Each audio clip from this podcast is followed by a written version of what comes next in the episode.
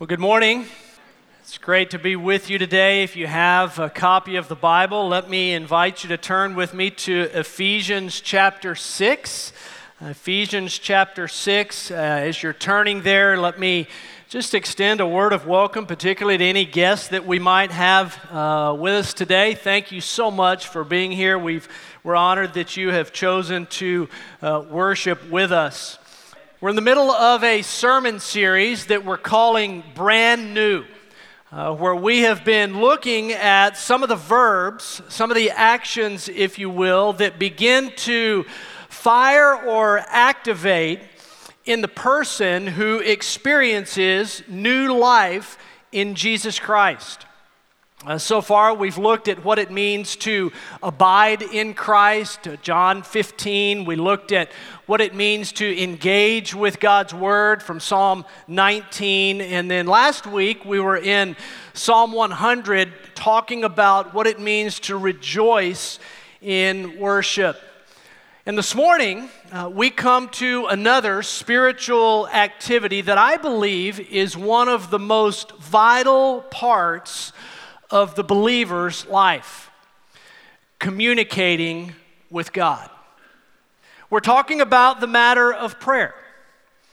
Uh, Douglas Sweeney, who is dean at Beeson Divinity School here in Birmingham, in an article that came out just this past week entitled, Can Evangelicals Be Bothered to Pray? said this Christians have long struggled to exercise their most astounding privilege permission to approach the throne of grace and talk to God. He went on to cite a survey by Pew Research, which revealed that fewer than half of U.S. adults say that they pray daily, and only 2%, 2% indicated that they are very satisfied with their prayer life. And so that begs the question why is prayer so hard? Paul Miller, in his book, A Praying Life, he talks about this. One reason that prayer is hard is because at the end of the day, we wonder sometimes what good it really does. After all, if God is sovereign, and He is, am I, little old me, going to really influence his work or change his mind? Another reason that Miller says prayer is hard is because in the broader culture and in our churches, we prize intellect, competency, and wealth. Because we can do life without God, prayer seems nice but unnecessary. Money can do what prayer does and it's quicker and less time consuming. Our trust in ourselves and in our talents makes us structurally independent of God. As a result, exhortations to pray don't stick. With that, it's a wonder we pray much at all, isn't it? And the reality is, perhaps some of us don't. So, what is prayer? I want to provide for us a working definition that will hopefully put us all on the same page and serve as a track for us as we move along this morning. Prayer is communication with God that demonstrates our complete dependency on Him and provides an avenue to access and appeal to His character and authority. There's a lot there, but we'll see it unpacked and fleshed out uh, as we move along. But with that as our reference point, let's look at Ephesians chapter 6, verse 18, and see what the Apostle Paul says to the church then and, and also to us today. Verse 18, the Word of God says, Pray at all times in the Spirit with every prayer and request, and stay alert with all perseverance and intercession for all the saints.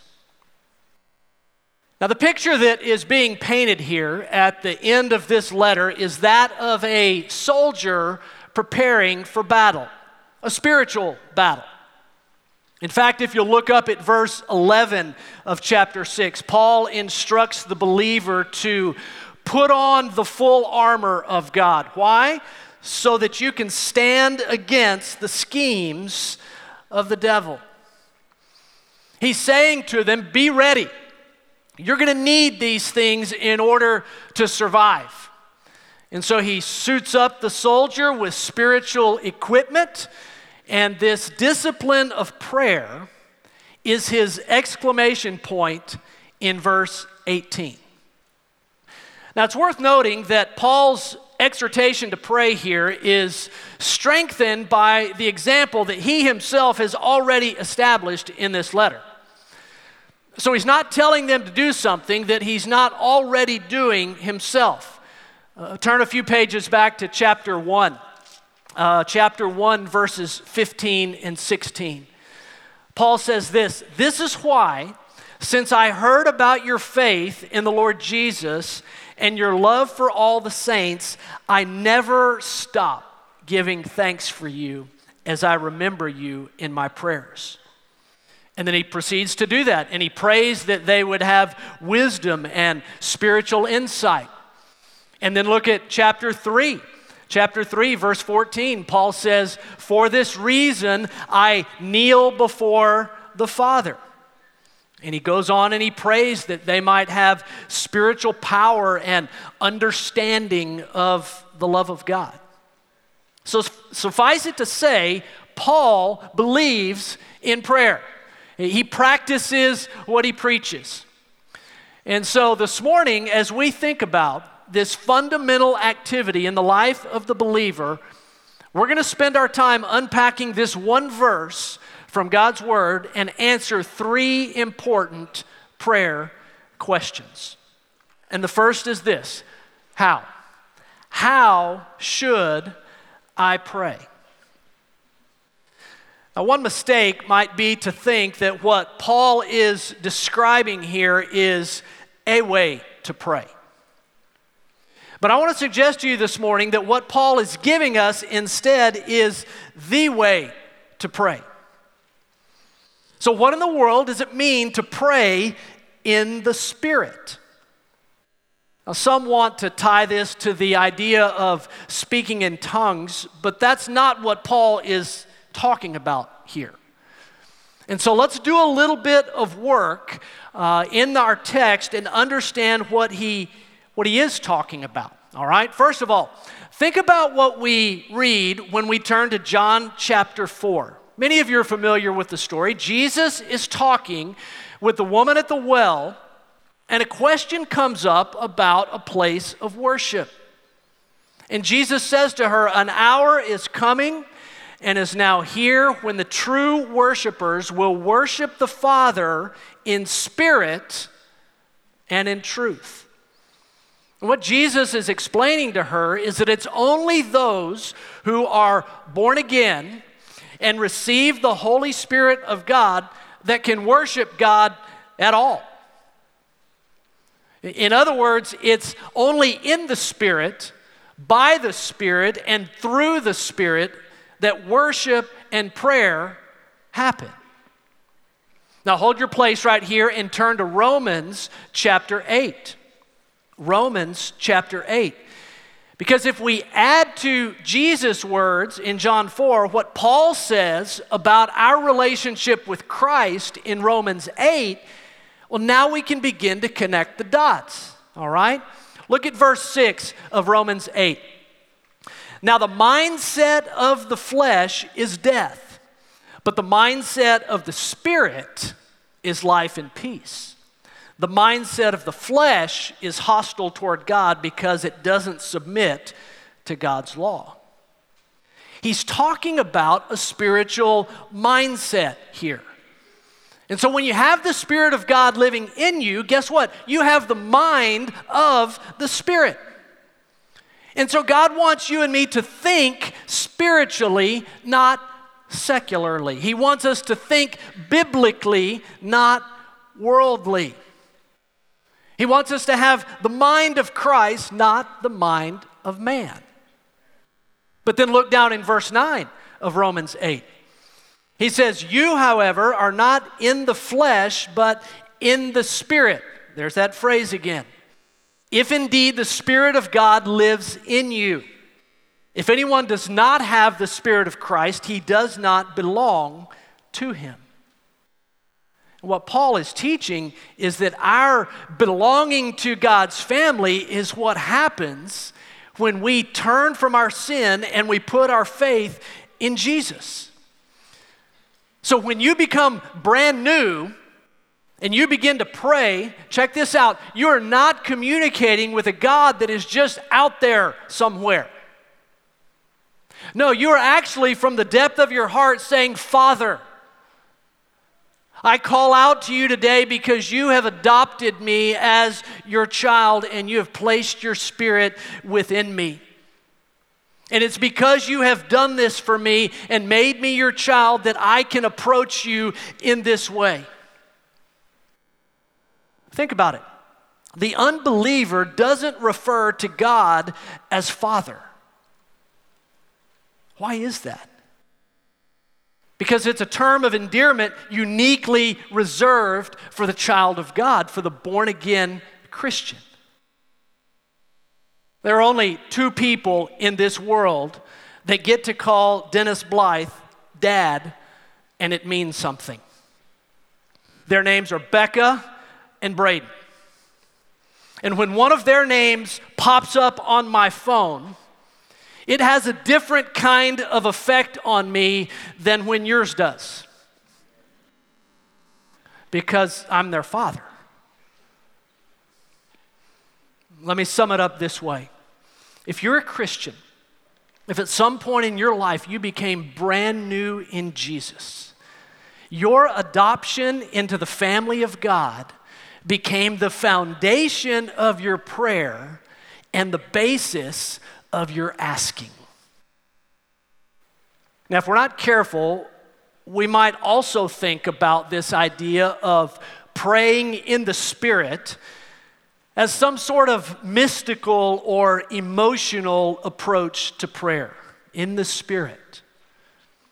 And we miss an incredibly important part of what it means.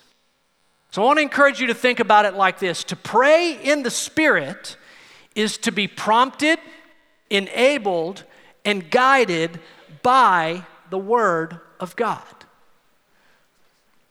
See, when we understand the relationship between being filled up with the Holy Spirit that Paul talks about in Ephesians 5, and what he says in Colossians 3 about letting the Word of Christ dwell richly in us well, then we understand the necessity of word and prayer working together. And if a spiritual mindset comes from spiritual words, and if spiritual words come from the scripture, then praying in the Spirit means we pray consistent with the Word of God. Listen, you and I can't pray the way we ought to pray unless we know the Word and are in the Word. But if you'll do that, if you'll do that, I want you to see what will happen to your praying. Let's look at a few examples. Instead of praying a prayer like this, God, be with my family today. And probably all of us at one time or another have prayed a prayer like that God, be with my family today. What if instead you took a, a, small portion of Colossians 1 and prayed that for your family, and then it sounds like this Lord, fill our family with wisdom and spiritual understanding today so that we might walk worthy of you. Lord, we desire to bear fruit in every good work, and we want to grow in our knowledge of you. Friends, that's a different kind of prayer. Instead of praying that your teenager would simply make good choices, pray the words of James 1 5. And it sounds like this God, you tell us in your word that if anyone lacks wisdom, and Lord, you know that's him right now that we should ask you for it. So, because you are a God who has infinite wisdom, Lord, we would pray that this week you would give it to him generously. When you pray for a friend, for instance, who is convicted of sin that she's been entangled in, put some, some Psalm 51 into your praying. And it sounds like this Father, I pray that you would bring my dear sister to a point of recognizing that she has sinned against you and that she needs a clean heart that only you can provide. And Father, as she turns to you, would you restore the joy of her salvation? Instead of asking God to bless all the missionaries around the world, let Psalm 67 give you some words. God, use our friends on the field so that your way may be known on earth, that your saving power might be known among the nations. Do you see how that works? The Word of God will transform your prayers. So, how do we pray? We pray in the Spirit, and we also see this encouragement to be alert and to pray with all perseverance. I don't know about you, but staying committed to prayer is incredibly difficult, isn't it? It's kind of like a, a, workout program starts and stops, spurts of motivation, followed by slumps of inactivity. And then once you miss a few times, it can be really hard to get back on track. If you read Ephesians 6:18 in the, the context of a spiritual battle, you can't help but hear an echo of what Paul said to the Ephesian elders in Acts 20. I'm going to put it on the screen for us. He said, I know that after my departure, savage wolves will come in among you, not sparing the flock. Therefore, be on alert He's saying, pay attention, stay awake, be watchful. Because this is going to be key in your ability to persevere. And I think one of the reasons that we're often tempted to, to quit or give up in our praying is that we don't see an immediate response, right? Have you ever been there? Know I have. And, and in a world of instant gratification, uh, smartphones and the internet and all of that, that, that doesn't help. You know, there used to be a day when you would write a letter to someone thousands of miles away, and it would take several days to get there, then a few days for it to be read and for the person to write you back and then perhaps several more days before it returned in your mailbox. And so you understood what it meant to wait for a response. Well, now a message can travel that same distance. You can look at your device and see that it has been delivered within a matter of seconds, and you wonder why it's taking so long to get a response. Have you ever prayed a prayer that sounded like the psalmist in Psalm 13? How long, Lord? Will you forget me forever? How long will you hide your face from me? How long will I store up anxious concerns? How long will my enemy dominate me? God, are you up there? Hello? So, what do you do? How, how, do you deal with the fact that God doesn't seem to be answering? There are two options you can give up, or you can persevere. And when you persevere, friend, you can do so knowing that God loves you, that He knows exactly where you are, that He superintends the affairs of the entire universe. And you can have confidence that His ways and His timing are always best. Well, second question, key question that's answered for us in Ephesians 6 is when? When should I pray? I think consistency in prayer, if we're honest, is probably something that we, we all wrestle with. So, when do you usually pray? And I'm not necessarily referring to a time of day because I don't think that's what Paul is referring to. My guess is there are probably very few of us here today, if any, that don't pray in times of difficulty. When life, particularly your life, gets hard, right? I would go a step further and I would say, I think there are people who aren't even sure they believe in God. That when things get bad enough, they resort to prayer of some kind. That they just need help. But, friends, listen closely. If our prayer life is active only when life gets desperate, we are missing out on one of the most potent and valuable resources the Lord has given to the believer. What Paul is saying when he commands us to pray at all times is to pray on every kind of occasion. And again, in the context of this passage, which is spiritual battle, Paul is saying to the believer, bombard the heavenlies with prayer. But so often, that's not what we do. Instead, we toss a little grenade prayer over the wall and hope for the best. And if nothing happens, we might toss another over a few weeks later. But when a country is at war, they don't launch one missile. They bombard and they pound relentlessly, one after another, after another, after another.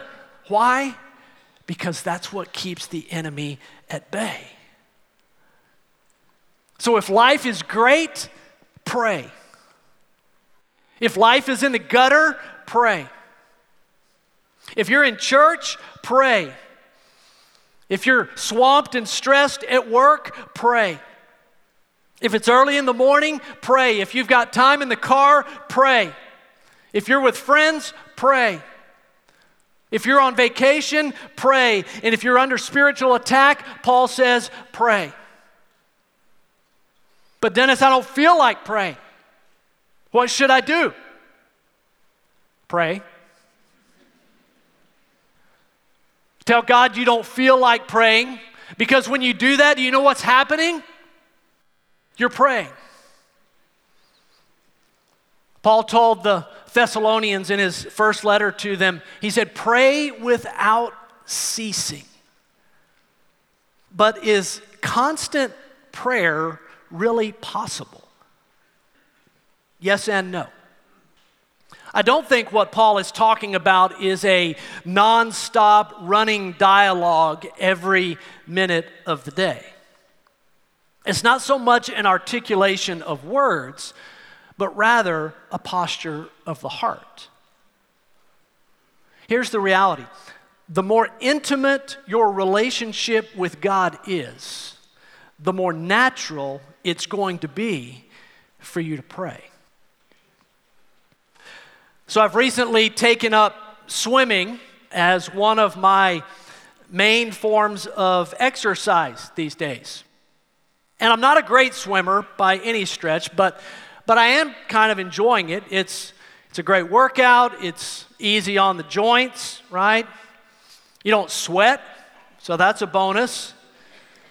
But maybe best of all, my phone can't come into the pool with me. And so I get one hour that I can disconnect from the rest of the world. But one of the things that I learned early on is how important it is to breathe. Sounds obvious, right? I read one article, and the guy began by saying, Breathing in whilst underwater is still not possible for humans. Like, okay, thanks for the tip.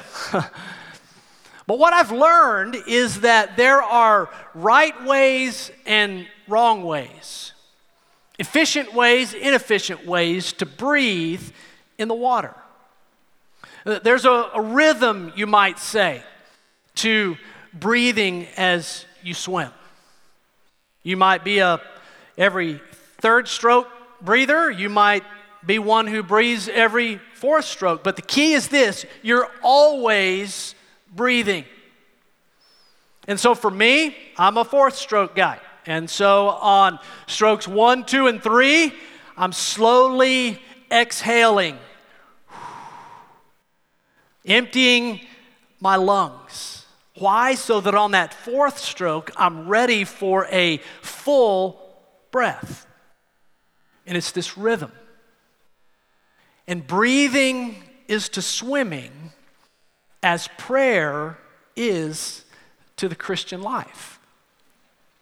In fact, it was Martin Luther who said to be a Christian without prayer is no more possible than to be alive without breathing. The successful swimmer is always breathing, the healthy Christian is always praying. So, follower of Jesus, your life ought to have a continuous rhythm of exhaling and inhaling, talking to God and hearing from God, and talking to God and hearing from God. And the reality is, some of you are stuck in the deep end of life and you're holding your spiritual breath. Just hoping you make it to the edge. Allow the Spirit of God and the Word of God to pump breath into your soul and then find that rhythm of steadily, regularly talking with a God who's always listening. Paul Miller says a praying life isn't simply a morning prayer time. It is about slipping into prayer at odd hours of the day, not because we are disciplined, but because we are in touch with our own poverty of spirit. Realizing that we can't even walk through a mall or our neighborhood without the help of the Spirit of Jesus. Pray at all times. So, how should I pray? When should I pray? And finally, what should I pray? And the what of our praying is actually connected to the when of our praying. Think about it. A continual rhythm of prayer means that you are praying on all kinds of occasions, and that in turn is going to bring great variety to your praying. One of the great verses on prayer in all of the Bible is Psalm 50, verse 15 where God says, Call upon me in the day of trouble. I will deliver you, and you shall glorify me. Have you ever had one of those? A day of trouble? Because the word says that every day of trouble is an opportunity to glorify God. The word tells us that when we cry out to God and we appeal to Him to act or to respond or to help or to rescue, guess what? We bring glory to His name. And when He answers prayer and He works in the lives of the people that you've been praying for, He gets glory. And when He comforts the grieving, when He heals the sick, when He provides income unexpectedly for a family, when He rescues a friend from addiction, He gets the glory because He did the work. I love what commentator James Montgomery Boice says.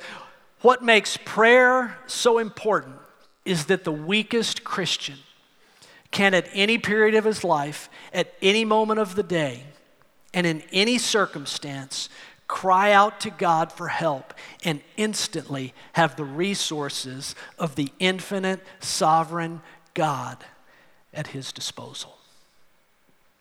He wants us to come to him with every kind of prayer and request. God wants us to express our dependence on him. He wants us, listen, he wants us to hold him to his word. He wants us to appeal to his character. But one of the things that we notice when we study Paul's example and instruction on prayer is, is we notice the absence of many of the things that become the focus of our prayers, right? All too often, our prayers reveal what we are truly preoccupied with namely ourselves.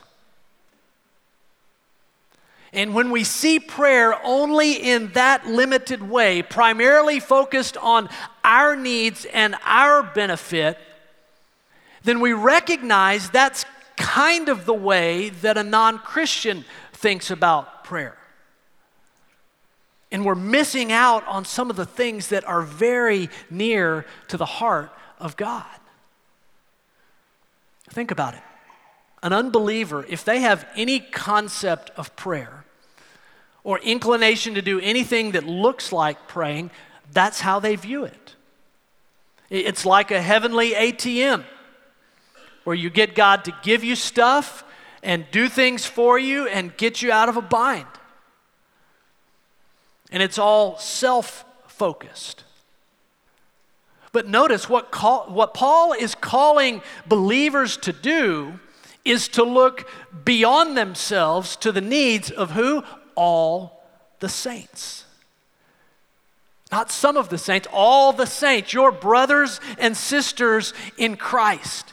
And I think this is one of the places where, for many of us, prayer begins to get hard. But notice, God is calling us to an others centered way of praying.